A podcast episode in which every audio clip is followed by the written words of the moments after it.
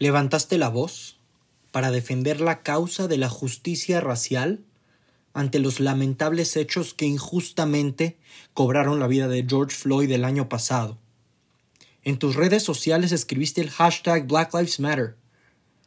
Sentiste empatía por las mujeres que sufren los atropellos de una sociedad machista y patriarcal.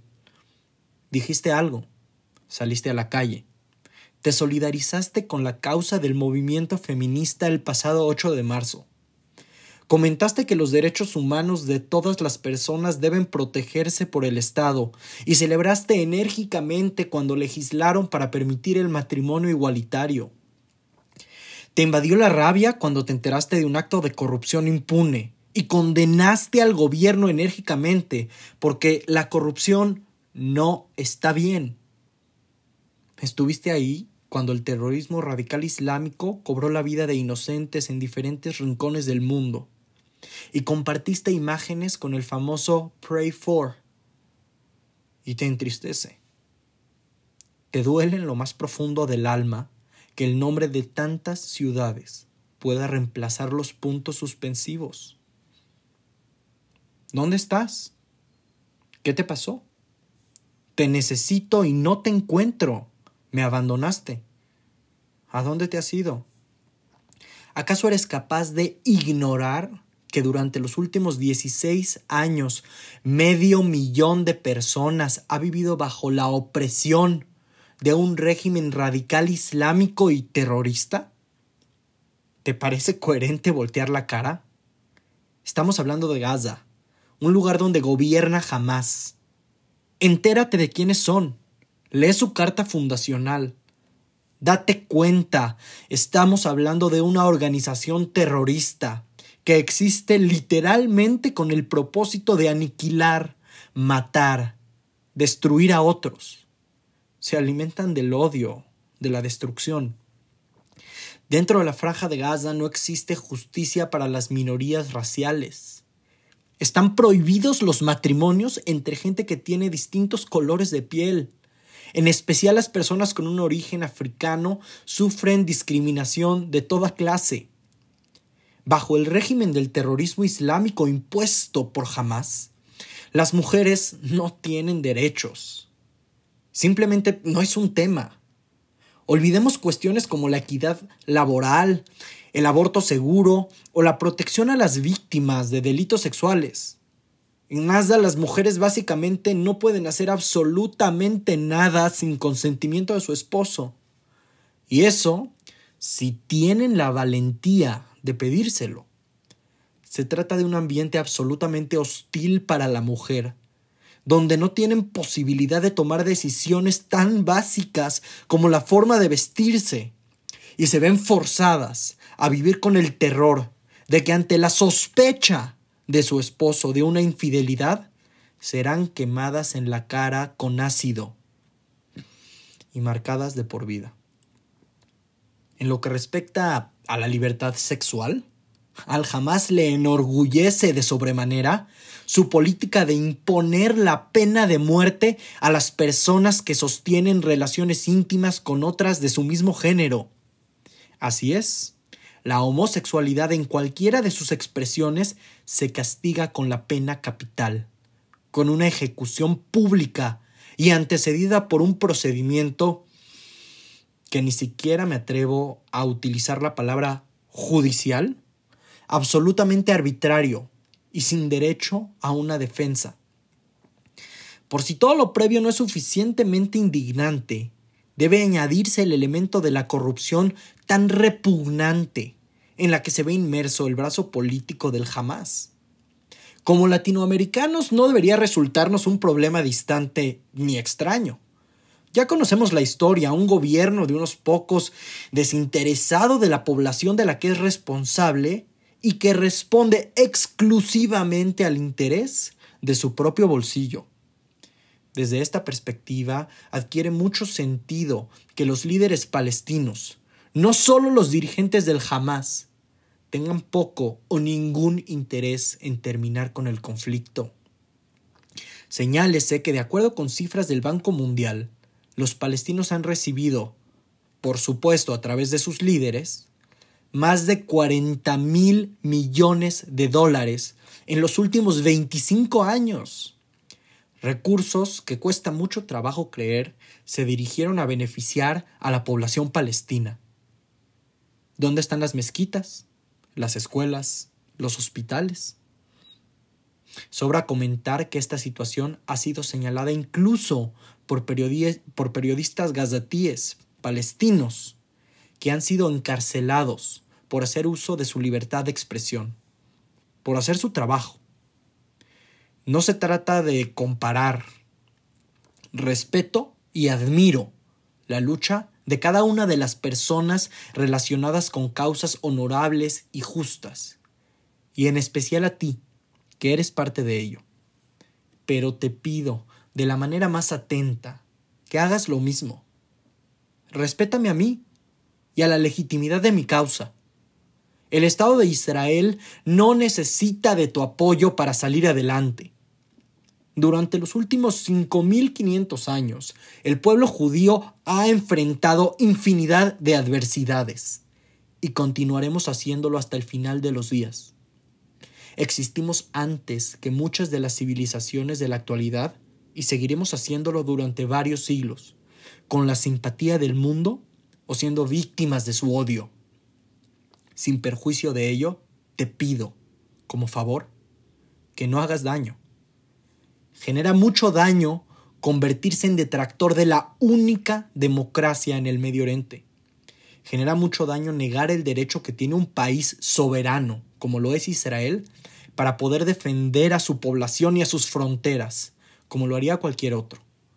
Ante todo, genera demasiado daño cuestionar el derecho a la autodeterminación del pueblo judío, lo cual es gravísimo, por demás preocupante. Los judíos tenemos derecho a un Estado propio, tal como es el derecho de todos los pueblos. Punto.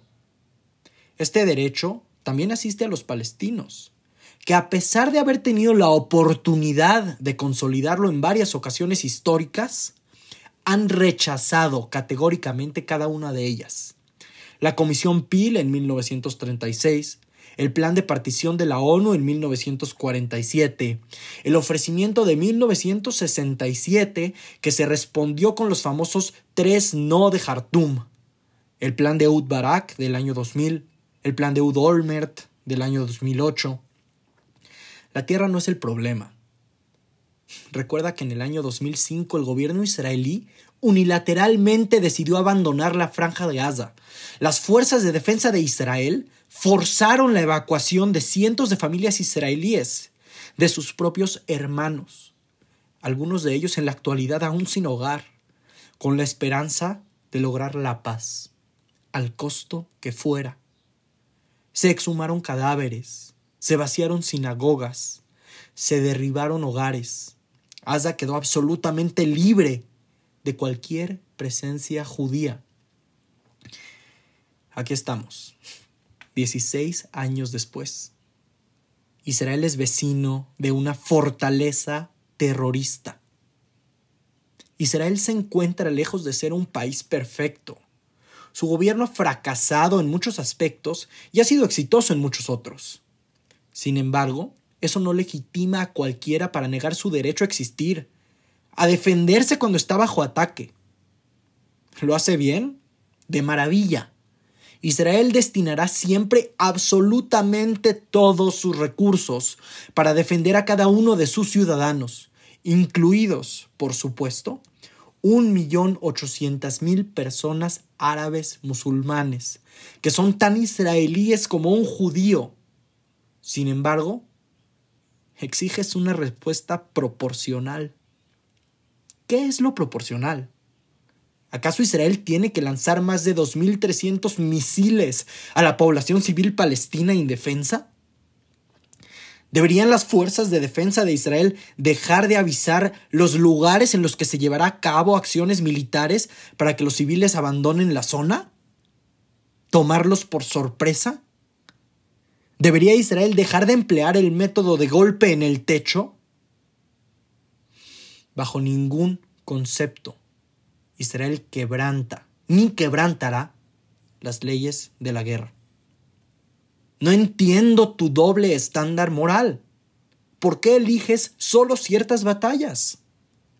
Quisiera creer que todo esto es una gran confusión, que se trata de un involuntario accidente. Me queda claro que entiendes que los derechos humanos son para todos, en cualquier circunstancia y sin distinción. Sin embargo, no termino de entender por qué motivo defendiste los atroces acciones del grupo terrorista radical islámico Hamas, que aparte de ser el principal opresor del pueblo palestino, en este momento está haciendo todo lo posible por matar a mi familia y a mis amigos en Israel. Estás solapando a alguien que si tuviera la oportunidad de tomar mi vida, lo haría. Basta, basta ya. El Estado de Israel es un país democrático, de primer mundo. En su territorio conviven pacíficamente musulmanes, cristianos, árabes, drusos, coptos, samaritanos, armenios, rusos, estadounidenses, bajay, etíopes, migrantes de origen sudaní, migrantes de origen tailandés, judíos y muchos otros. Israel es un país que en 1969, mucho antes de que fuera posible eso en otros lugares del mundo, tuvo una jefa de gobierno mujer, quien ocupó el cargo de primer ministro. Israel es un país en el que los hombres y las mujeres tienen las mismas oportunidades, en el que sirven lado a lado en las fuerzas de defensa y en el gobierno. Israel es el país que ocupa el puesto número 25 en igualdad de género. El único país judío del mundo también se caracteriza por su alto grado de inclusión y tolerancia. A diferencia de la Carta Fundacional del Hamas, la Declaración de Independencia del país asegura los mismos derechos para todos, sin importar su raza, género o religión. Se trata de un país en el que las personas pertenecientes a la comunidad LGBT gozan de una amplia aceptación y protección. Un país libre, de derechos humanos, de libertades. Además de todo lo anterior, Israel es un país orgulloso de su democracia, de su sistema judicial, en el que participan jueces y funcionarios judíos y árabes, unos junto a los otros, trabajando por el respeto a las leyes, y en el que un primer ministro fue sentenciado a prisión por un juez árabe, dado que incurrió en actos de corrupción. Absolutamente nadie escapa del imperio del derecho. Los crímenes no quedan impunes. Existen muchas posturas respecto a cuál es la solución a este conflicto histórico. Sin embargo, no pierdas de vista la esperanza de que la paz es posible. La coexistencia es posible. Ya lo conocemos y seguiremos luchando hasta el último aliento por recuperarla y preservarla. Tan solo en los últimos meses el Estado de Israel celebró tratados para normalizar sus relaciones y abrir la vía diplomática con los Emiratos Árabes Unidos, con Marruecos y con Bahrein. Nosotros no celebramos la guerra, no enaltecemos a quienes lastiman a otros, no educamos a nuestros niños a odiar. Israel quiere la paz, pero antes que eso, debe proteger su continuidad, su supervivencia. No te pido que estés de acuerdo, pero te invito a escuchar, a intentar entender, a dejar de descalificar y a evitar destruir. Te invito a rezar por el cese de la violencia, a trabajar por ese mundo que queremos ver. Llegará la paz. Seamos pacientes. Israel está aquí para quedarse y eso no cambiará. Israel tiene derecho a defenderse. Soy Ilan Eichner.